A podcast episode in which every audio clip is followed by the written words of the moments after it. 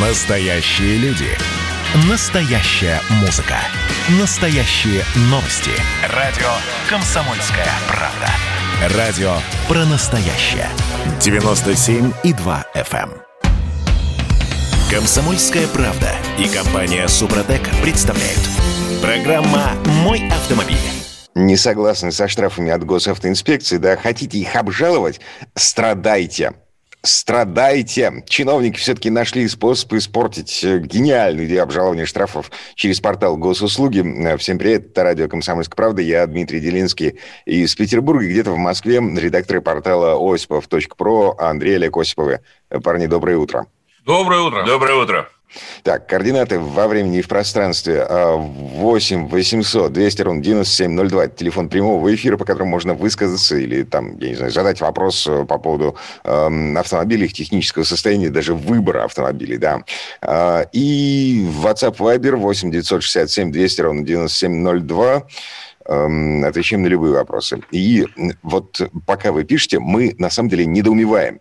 Смотрите, э, Госдума вчера приняла во втором чтении поправки в административный кодекс по поводу обжалования штрафов в электронном виде. В первом чтении, которое было весной, а, там все было максимально просто. Если у вас есть личный кабинет на портале госуслуг, вы нажимаете там пару кнопок, ГИБДД э, присылает вам ответ через три дня. А что теперь? А теперь ад. В общем-то, как ожидалось. А зачем? Так. Нечего обжаловать просто так штрафы. Не надо должны, должен человек почувствовать всю вообще силу, мощь, мощь, так сказать, э, этой системы.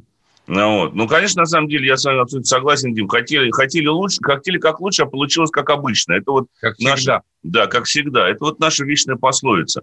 Причем, более того, я должен сказать, я вот прочитал этот материал, в данном случае публикует газета «Коммерсант», они говорят тут э, о том, что сейчас можно обжаловать штрафы э, в электронном виде, прежде всего в Москве, это штрафы АМПП или МАДИ. И должен сказать, как человек, который в прошлом году, э, точнее в этом году получил штраф за неоплаченную парковку, обжаловать их нельзя. Потому что АМПП и МАДИ абсолютно не, не реагируют на электронные жалобы, которые посылают. Ну, по крайней мере, это мой личный опыт.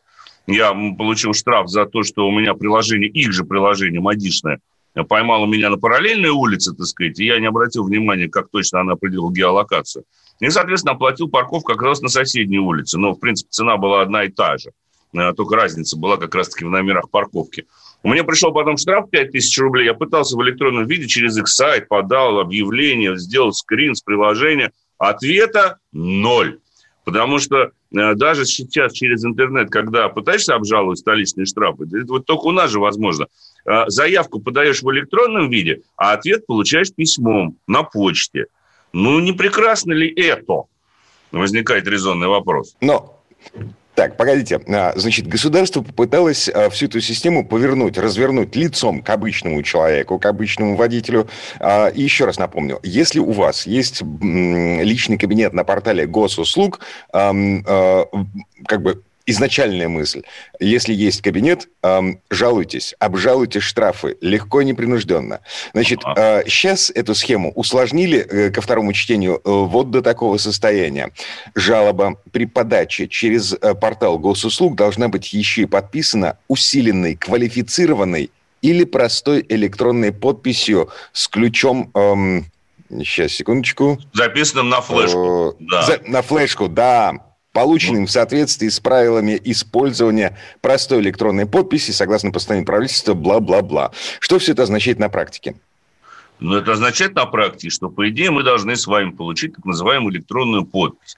Если у вас есть, э, собственно, личный кабинет на портале госуслуг, надо будет подтвердить свою личность что можно сделать либо в МФЦ, вот в этих многофункциональных центрах, либо вы в онлайн-режиме через многие банки – ну, прежде всего, не будем называть, крупные банки, общество предлагает такую услугу, где вы подтверждаете свою личность. После этого э, вы получаете так называемую как раз-таки простую электронную подпись, и вы можете ею подписывать свои обращения, прежде всего в ГИБДД, на обжалование штрафа.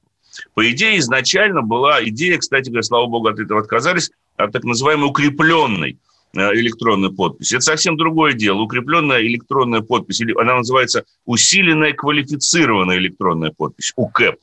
Она более сложная, там гораздо сложнее ее получать. Там уже действительно и на флешку записываются ключи, там сравниваются, там, чтобы ее получить, нужно кучу бумаг, собственно говоря, заполнить. Она используется прежде всего юридическими лицами для электронного подписывания там, договоров всяких разных и так далее.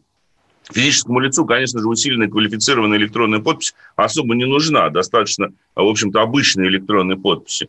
Но вот, э, несмотря на то, что достаточно обычной электронной подписи, я боюсь, что вся, сама эта процедура никоим образом не упростится. Во-первых, эту подпись надо получить, подтвердить.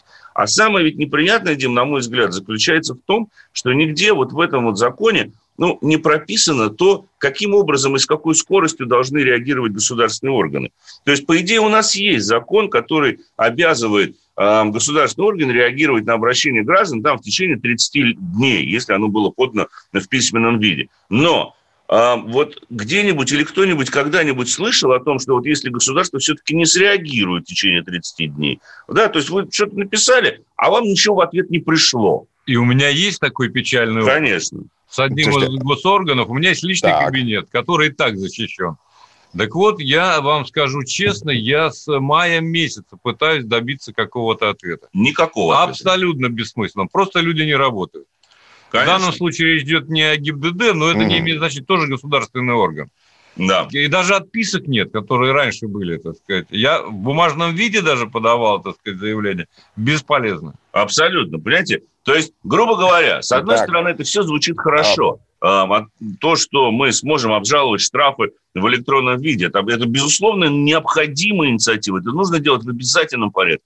Тем более, если мы сейчас основную пачку штрафов, кипу штрафов получаем как раз-таки систему ввода видеофиксации фактически в автоматическом режиме. Это, безусловно, необходимо сделать. Поэтому, потому что это позволит создать ту самую систему, э, при которой люди могут спокойно, понятно э, и не затрачивая на это огромное количество времени и денег, обжаловать штраф. Особенно, когда речь идет о каких-то неправомерных, собственно говоря, штрафах. Но во всей этой системе не хватает, на мой взгляд, одной ключевой вещи, а именно реакции самой системы.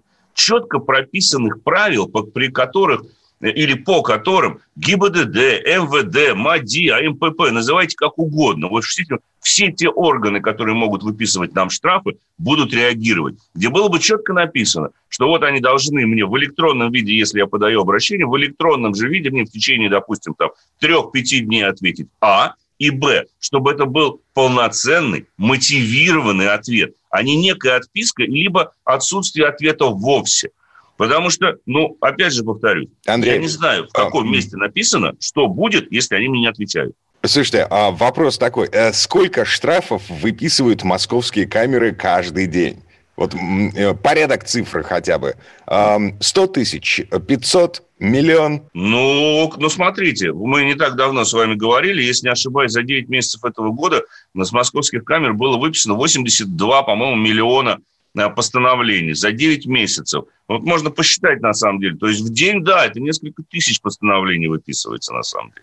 Ну, деся... несколько ну, десятков. Ну, десятков. А то и десятков. Так, Я вот только да, одного не пойму. Смотрите. А... Да, да, да. да почему, а, почему недостаточно отпечатка очень... пальцев в этом смысле?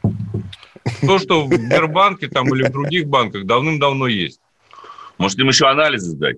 Нет, отпечаток пальцев, почему? Ты спокойно входишь в э, банк онлайн, и спокойно совершать все операции. То же самое нельзя в госуслугах сделать, хотя бы с, э, со смартфонов. Ну, теоретически, наверное, можно. Вот нам тут пишут на WhatsApp, Viber, по обращениям граждан ответ должен быть дан в течение дней. Если невозможно, то уведомить ответ, о, о том, что ответ будет дан в течение месяца. А в течение месяца уведомить о том, что ответ будет дан в течение трех месяцев. А за это время ваш штраф неоплаченный из категории со скидкой перейдет в категорию без скидки, после чего через 20 дней после того, как вы его не оплатите, он перейдет в категорию судебных приставов. Как у нас вот было буквально вчера со штрафом, полученным из Ростовской области, выписанным постановление еще в мае месяце. Но мы только на прошлый, вот буквально вчера мы только получили информацию об этом. Да, штрафе. и оплатить его невозможно, потому, потому что, он уже судебный банк. стал. Он уже судебный стал, банк не считывает, это находится у судебных приставов. Вот как у нас все замечательно. Поэтому, может быть, где-то и написано, что ответ дан должен быть в течение 7 дней. Только но, не исполняет. Да, но вот мне интересно, вот тот человек, который не даст ответ, что его будет? Mm. Его уволят. Вот мне бы лично за это хотелось. То есть мы опять поднимаем с вами, на самом деле, Дим, извечный вопрос, что вот когда выписывается постановление, оно подписывается конкретным человеком. Но тогда должна быть конкретная, персональная ответственность вот этого человека, наделенного властью и данными полномочиями на выписывание штрафа, что если вдруг он что-то выписал не так, или, допустим, штраф обжалуется, и есть четкая и понятная процедура обжалования штрафа, если он, грубо говоря, где-то, простите, зажигание накосячил, то вот за это он будет подвергнут не имеющему э, на самом деле взысканию, э, чем те обычные граждане, которые получают штраф. Несколько десятков тысяч штрафов в э, сутки. О, у меня интернет-соединение неустойчиво. Ну, может быть, да, извините. Вот, собственно так. говоря, вот нам тут пишут. Через программу «Автокод» через Мосруд пытался обжаловать штраф за неправильную парковку. Ответ так и не дождался. Это то, с чего я начал. Я пытался обжаловать штраф за неправильную парковку. Невозможно это сделать. Понимаете, вот вам просто никто ничего не отвечает. Вот просто тишина. Понимаете? И вот, вот еще одно смс-сообщение, кстати говоря, спасибо. Наш законодатель этим повышает безопасность на дорогах вашим штрафом. Вот, понимаете, у нас вообще безопасность на дорогах стала э, таким побочным эффектом от массового введения камер. Потому что основным эффектом введения камер стало уменьшение толщины нашего кошелька. Потому что штрафов мы платим много, и уже каждый автовладелец, мне кажется, ну, стандартно закладывает в бюджет стоимости владения автомобилем определенную сумму, которую он будет э, тратить на те же самые штрафы. И мы вынуждены, собственно говоря, делать. И вот правильно, не, не, с вас не для того берут деньги, чтобы вернуть их обратно. Вот абсолютно правильный, на самом деле, подход, понимаете? Программа «Мой автомобиль». Ну что, это хроники Цыпкина на радио «Комсомольская правда». Имеет ли право звезда напиться, принимать наркотики и вообще вести образ жизни, который не может послужить примером подрастающему поколению? Что делать в принципе с алкоголизмом? Ну, перебрал в барик. Со всеми бывает. Приехала полиция. Забраться на постамент, тереть э, каменный э, член и думать, что произойдет с тобой чудо. Звонит бабушка. Она говорит, не имею никаких претензий к тому, что ты используешь мат. Можно не позорить меня на всю страну и вся в своем посте написать грамотно с мягким знаком. Известный писатель Александр Цыпкин ведет дневник специально для радио «Комсомольская правда». Без купюр и цензуры. Хроники Цыпкина. Слушайте по пятницам в 10 вечера по Москве. Я, правда, к сожалению, сразу сяду. Комсомольская правда и компания Супротек представляют. Программа «Мой автомобиль». Это мы вернулись, э, ну так, в виртуальную студию радио «Комсомольская правда». Я, Дмитрий Делинский, нахожусь в Петербурге. Андрей Олег Осипов, редактор портала осипов.про, находится в Москве. Мы а, еще не закончили обсуждение вот этой истории с электронным обжалованием штрафов.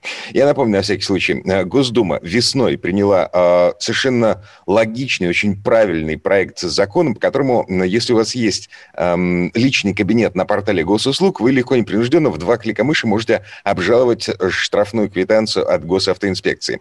К осени, ну, в смысле уже к зиме, да, ко вчерашнему дню, ко второму чтению этого законопроекта в Госдуме, эм, там появились э, сложности, скажем так, мягко.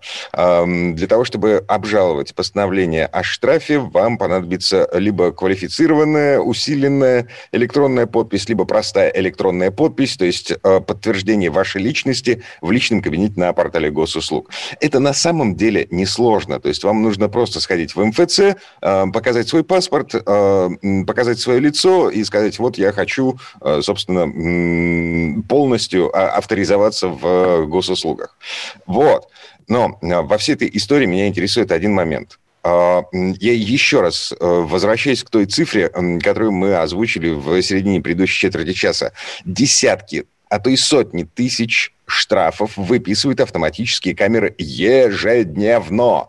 Представьте себе, коллеги, если э, все эти люди, э, которым выписали штрафы, они начнут их обжаловать. Ну, так это же хорошо, если начнут их обжаловать. Может, тогда Систем... вот как раз-таки... Система захлебнется. Захлебнется просто система. А мы печалиться не будем по этому поводу. Дима, а почему мы должны печалиться по поводу этой системы? Захлебнется она или Если нет? система захлебывается, простите за, за прямоту, от собственной глупости и жадности, то это проблема системы. Если система захлебывается от того, что она не может сама себя нормально выстроить и построить, то пусть она захлебывается, значит, это плохая система. Вот и все.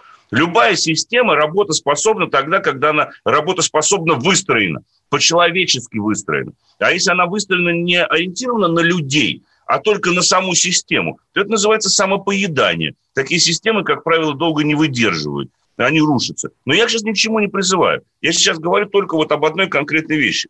Потом, по поводу обжалования штрафов. Где мы можем таким образом, кстати, перейти к другой теме. Э, наверняка многие слышали о том, что происходило в подмосковных Химках.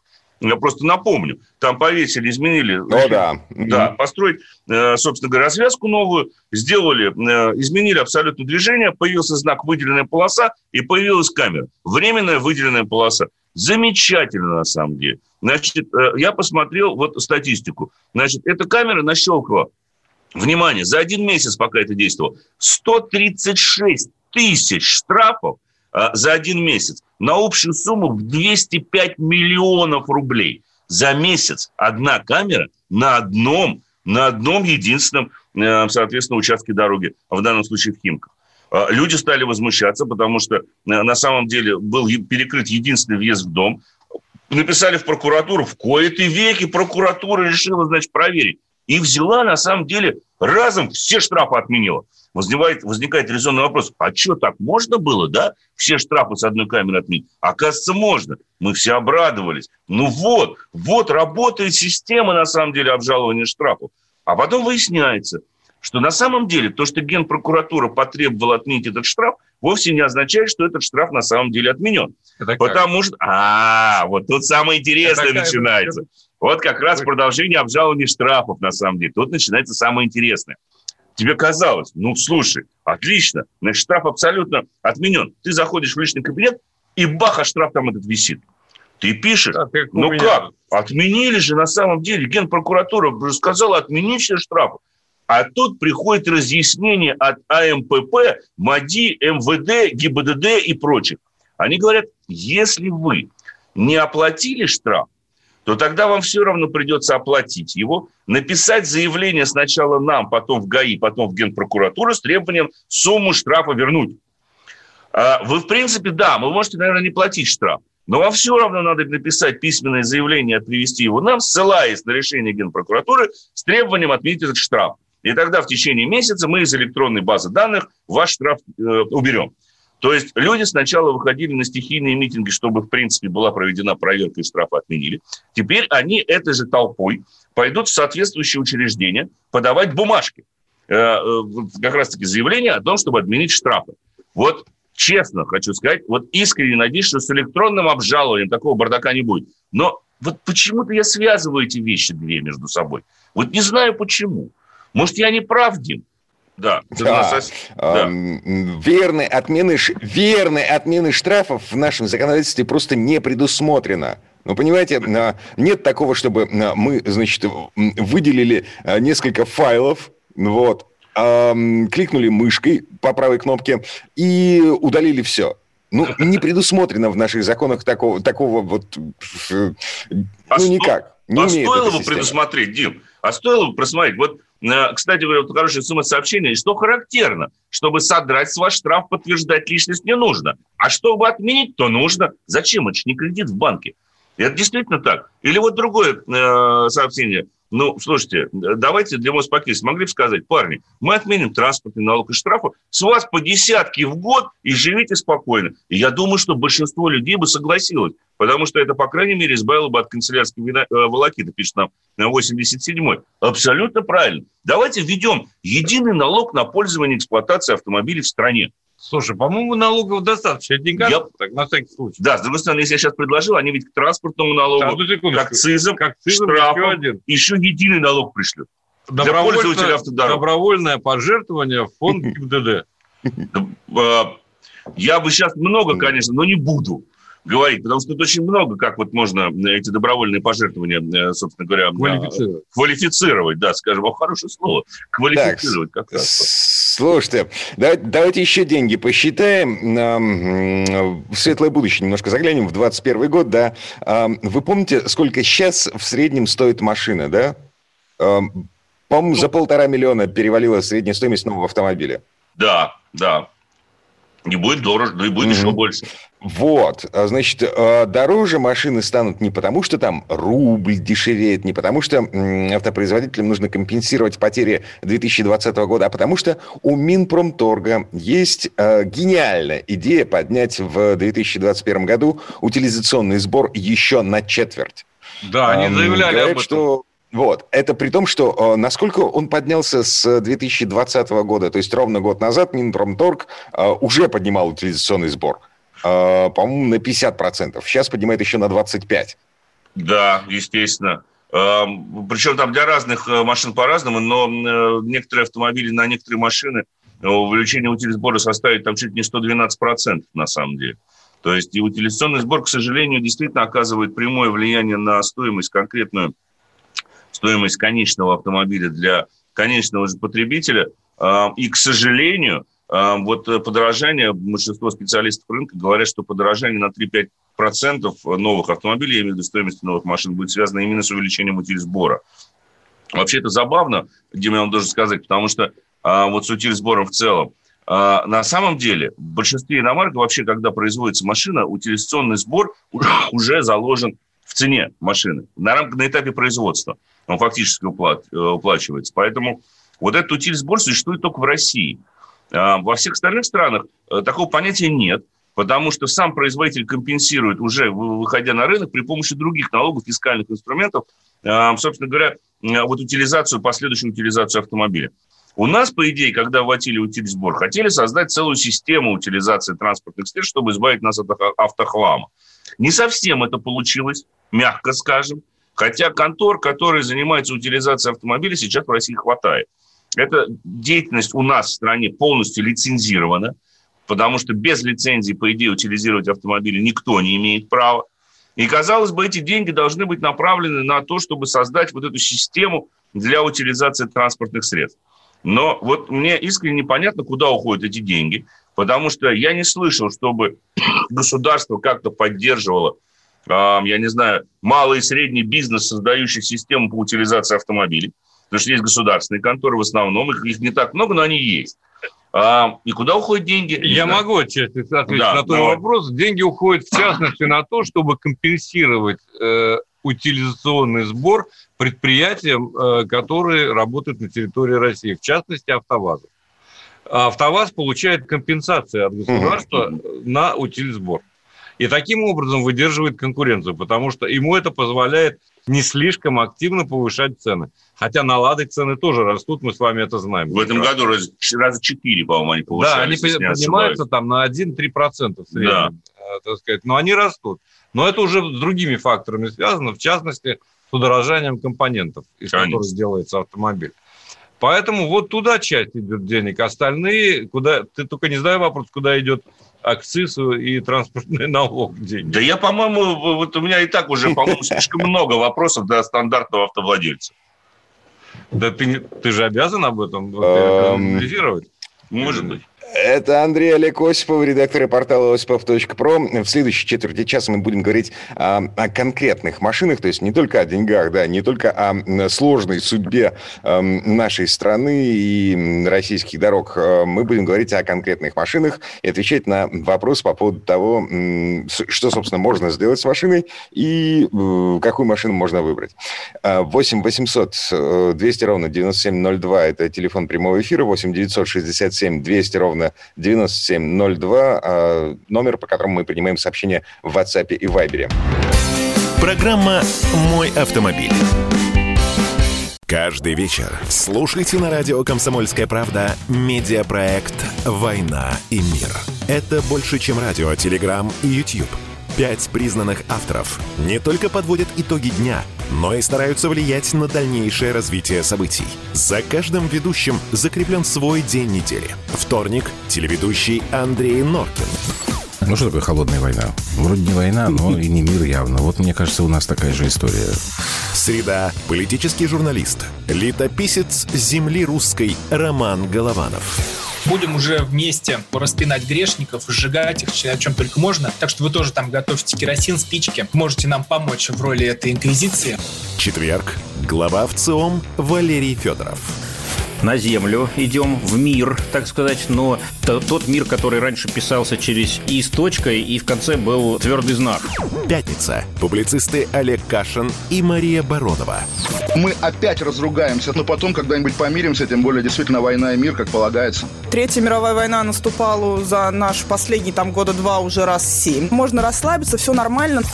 Ну а по понедельникам рулевым «Войны и мира» становится специально приглашенная звезда. «Война и мир». Слушайте каждый будний день с 6 до 8 вечера по московскому времени. Комсомольская правда и компания «Супротек» представляют. Программа «Мой автомобиль». На этом мы вернулись в э, виртуальную студию радио «Комсомольская правда». Я Дмитрий Делинский и Андрей Олег Осипов, редактор портала осипов.эксперт, э, точнее, осипов.про у нас на связи. Так, в этой четверти часа у нас что? Нам трогаем машины и отвечаем на вопросы. Конечно же. Исключительно к автомобилям предлагаем перейти. Если у наших уважаемых радиослушателей будут любые вопросы, связанные с выбором автомобиля, с каким-то техническим аспектом его эксплуатации, то, пожалуйста, welcome 8 967 200 ровно 9702. Это, прежде всего, адрес нашего смс-портал. Звонить тоже можно, собственно говоря. Начнем с обновленных, если позволите, mm-hmm. Audi A4 и A5, на тест-драйве которых я побывал на прошлой неделе. Вообще приятно, что еще хоть какие-то мероприятия проходят э, в России, и автопроизводители э, вообще организуют их, собственно говоря. Ну, я имею в виду, прежде всего, знакомство с новыми моделями. Машины совсем новые, они обновились. Это семейство, естественно, A4 и A5. В основе там, в общем-то, одна и та же платформа MLB Evo технических, ну вот прям по платформе изменений нет. Естественно, основная часть изменений связана с внешностью. Немножко другие бампера, подретуширована передняя техника, сзади все на светодиодах теперь, конечно же. Внутри здорово изменил салон. Прежде всего, теперь появился большой такой монитор в центральной консоли. Он, собственно говоря, у А4 был. Но раньше он был куда компактнее, и по нажатию кнопки сдвигался в, непосредственно убирался в панель приборов, в переднюю панель, в торпеду. Теперь не убирается, к сожалению, теперь стоит там все время как планшет. Поэтому, на мой взгляд, вот в данном случае такое спорное решение. Ну, как бы то ни было, он достаточно большой, естественно, сенсорный, и на нем все видно. Забавно э, при этом, что э, вот туда, естественно, переехала полностью новая система MMI – а, сенсорным дисплеем. Больше нет вот этого джойстика, к которому мы привыкли. Я лично по этому поводу, конечно же, грущу, поскольку с джойстиком мне лично было удобнее. Но, тем не менее, теперь все управляется сенсорами. Забавно, что вот блок управления климат-контролем остался старым таким же, как он и был на дорестайлинговой Audi. Наверное, в этом есть какая-то сермяжная правда, потому что, по крайней мере, то, что касается управления климатом, подогревом сидений, там, подогревом руля, вынесено в, на отдельный блок. А, естественно, виртуальный кокпит, полностью новый щиток приборов, он, естественно, полностью цифровой. Э, появился там новый режим под названием Dynamic. Э, очень такая забавная графика у этого режима Dynamic. Ну, тут уже дело вкуса. Ну, поиграться зато есть чем. В техническом плане Мотор один и тот же. Мотор всего пока, который предложен для А4 А5, это один-единственный двухлитровый э, силовой агрегат, который э, предлагается с разной степенью мощностей. Э, от 180 до э, фактически 249 э, лошадиных сил. Ну, вот если говорить... Причем тут, кстати говоря, стоит отметить, что эти моторы все-таки разные. Я поговорил с инженером, несмотря на то, что это один и тот же как бы двухлитровый силовой агрегат, головка блока у него здорово отличается. То есть 249-сильного от самой слабой версии. Кстати, 249 сил для нашего рынка исключительно, потому что в Европе и в Германии этот же мотор развивает от 262 до, от 265 до 272 лошадок.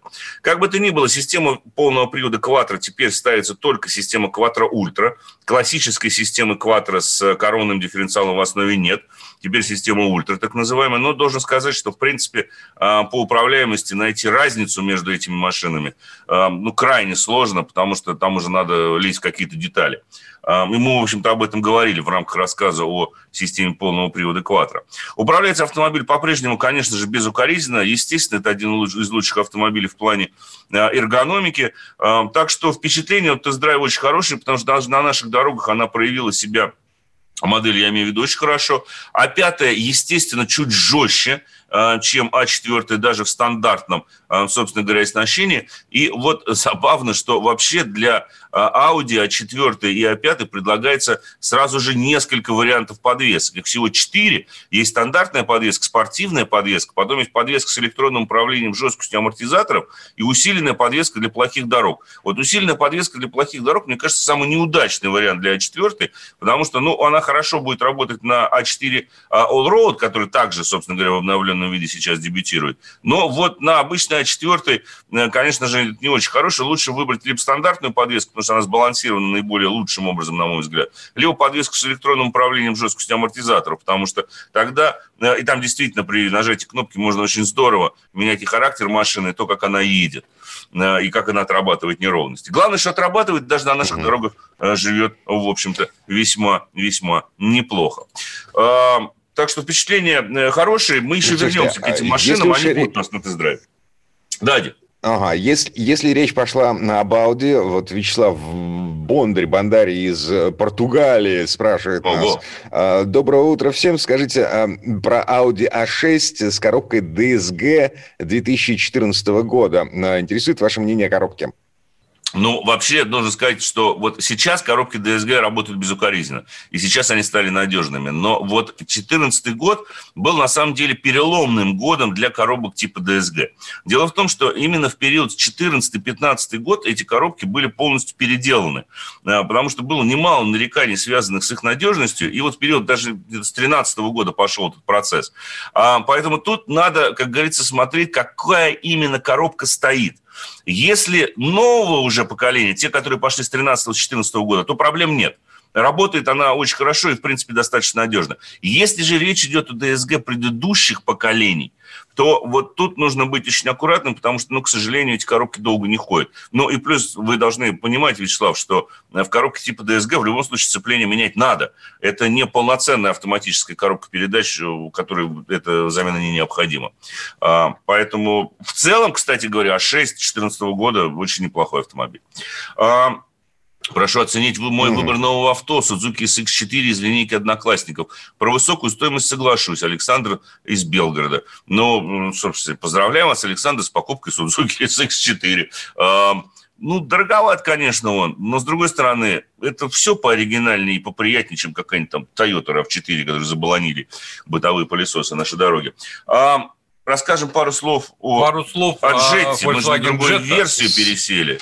Две джеты, два разных мира, на самом деле. Да. Я сегодня утром ехал, думал, как бы не опоздать, потому что, конечно, а, после 1.4 э, турбо, турбо 150 сил, вот этот 110-сильный атмосферник, он, мягко говоря, слишком э, умеренно ускоряет автомобиль. Но он и Сталин слишком, к нам приехал, видимо. Да, слишком неохотно автомобиль едет э, с этим двигателем.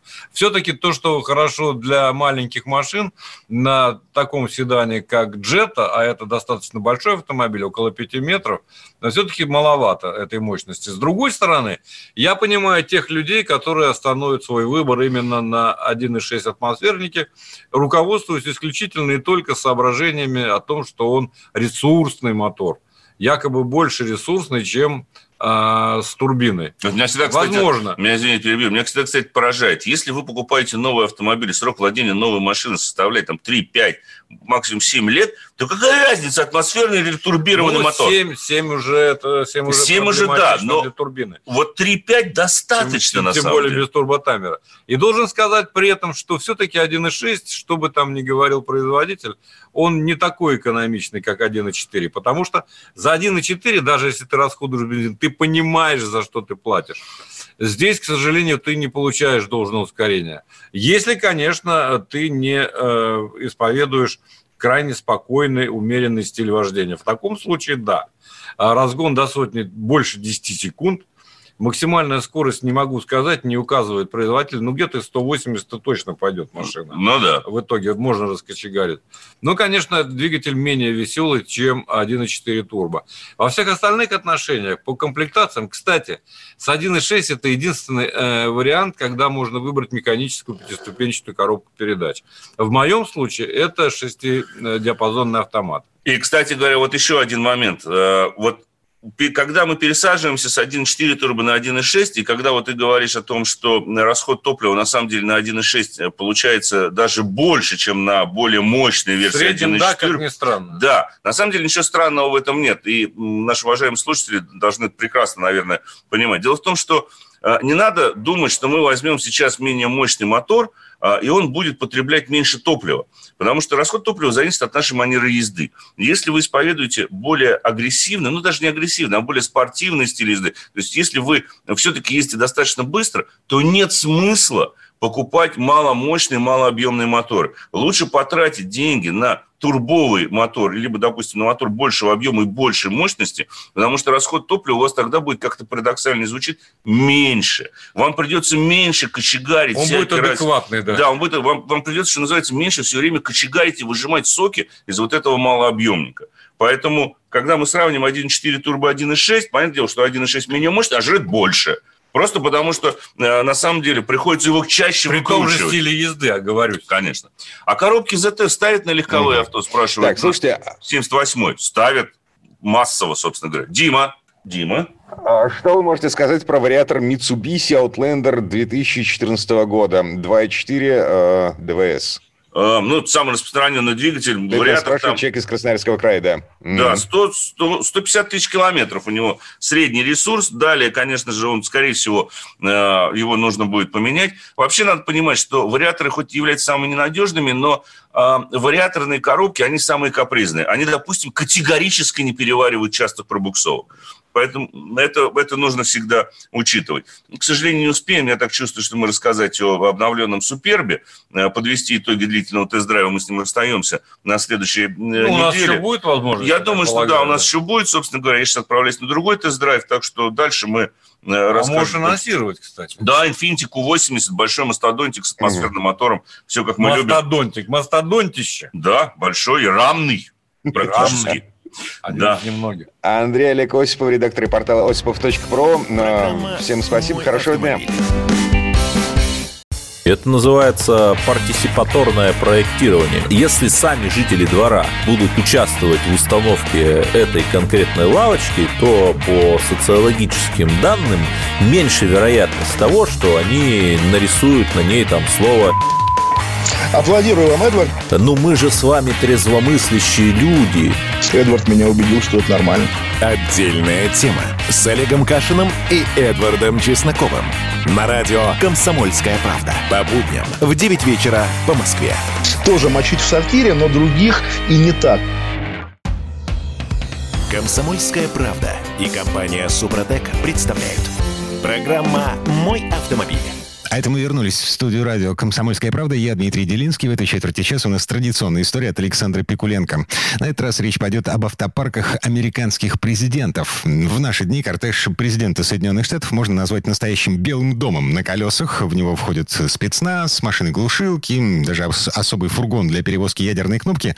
А вот какие машины возили раньше первых лиц Америки? Слово Сан Санычу. Предыстория.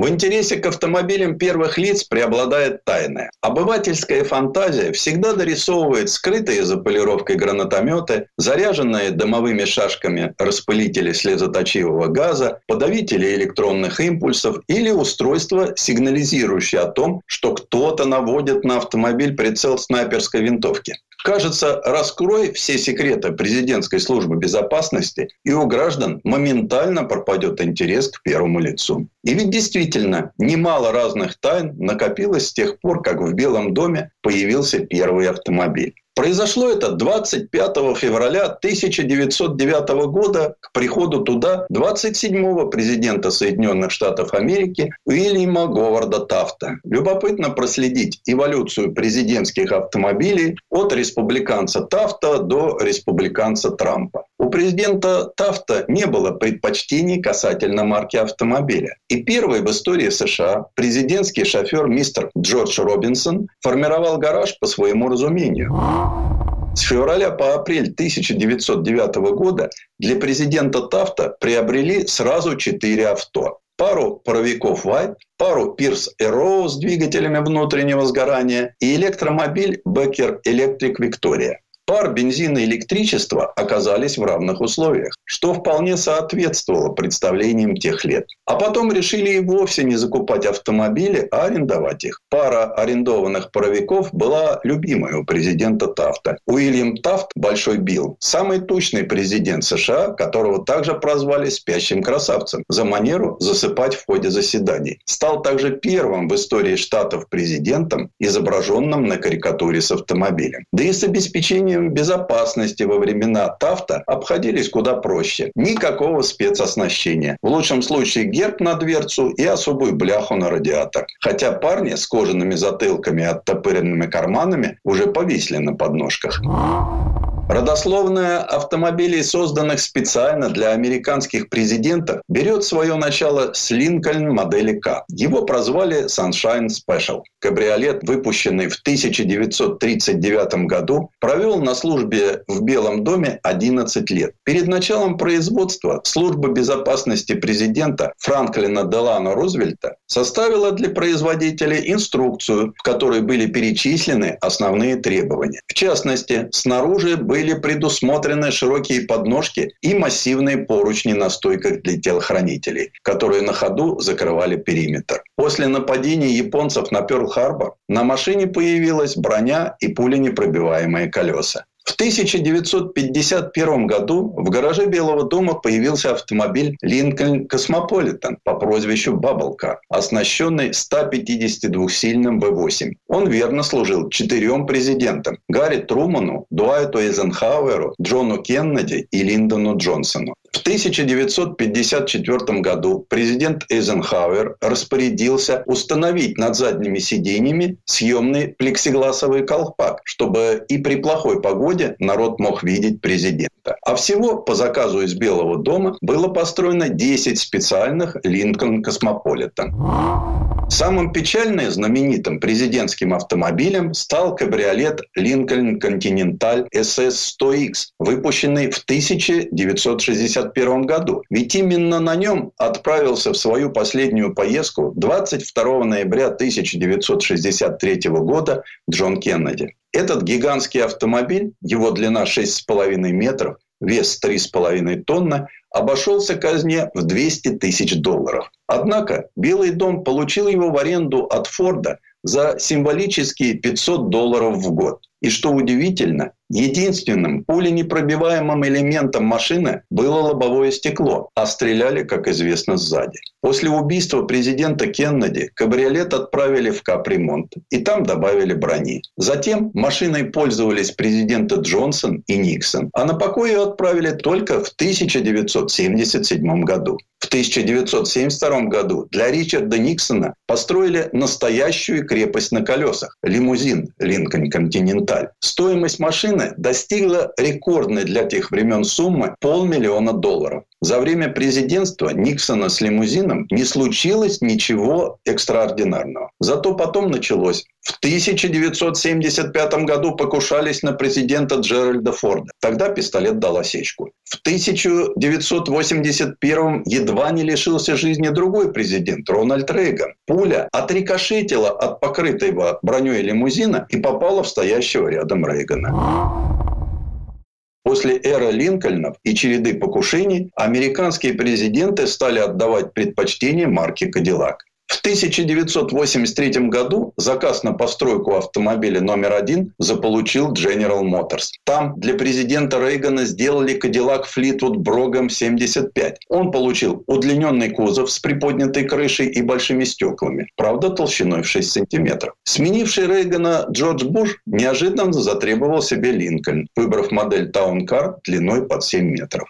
В 1993 году в Белый дом пришел Билл Клинтон, и для него построили Кадиллак Флитвуд. Именно с президента Клинтона пошла новая традиция. Эра нового президента Соединенных Штатов Америки теперь начинается с нового автомобиля и обязательно марки Кадиллак. Повезло Джорджу Бушу-младшему. Он поездил на двух Кадиллаках. Первый срок на Девиль, а второй на монументальном DTC. Оба автомобиля в то время считались самыми защищенными машинами первых лиц государства. Кстати, с серийными кадиллаками у них не было ничего общего. Оба были построены на рамах полноразмерных пикапов. К примеру, президентский DTC весил 6,5 тонн. Новый лимузин для президента Обамы по кличке Зверь обошелся казне в 15 миллионов 800 тысяч 765 долларов. В эту сумму, правда, вошел весь комплекс работ. Разработка, постройка основной и запасной машины. Один лимузин стоил что-то около полутора миллионов. А сколько гадали, чем заправляют зверя? Он ведь только с виду Кадиллак, хотя на самом деле построен на агрегатах грузовика. Гадали, пока 20 марта 2013 года в Иерусалиме в аэропорту Бен-Гурион президентский шофер по ошибке не плеснул в бак бензина а полагалось солярку. Служба эвакуации Моти тащит меня из Сурхадасса моментально прославилась. Далеко не каждый эвакуатор способен тащить восьмитонного монстра. Секретная служба до последнего делала вид, что ничего не произошло. К вступлению в должность президенту Дональду Трампу новый автомобиль сделать не успели. Он обзавелся обновленным зверем только осенью 2018 -го. Основные изменения – это стилевые решения в духе нынешних кадиллаков. Ну, а что самое интересное на сегодняшний день? А то, будет ли новый автомобиль президента Байдена гибридным. Предыстория. Сан Саныч, спасибо. Это был Александр Пикуленко, летописец мировой автомобильной индустрии. И у нас на этом все на сегодня. Берегите себя и с наступающим Новым годом. Программа «Мой автомобиль».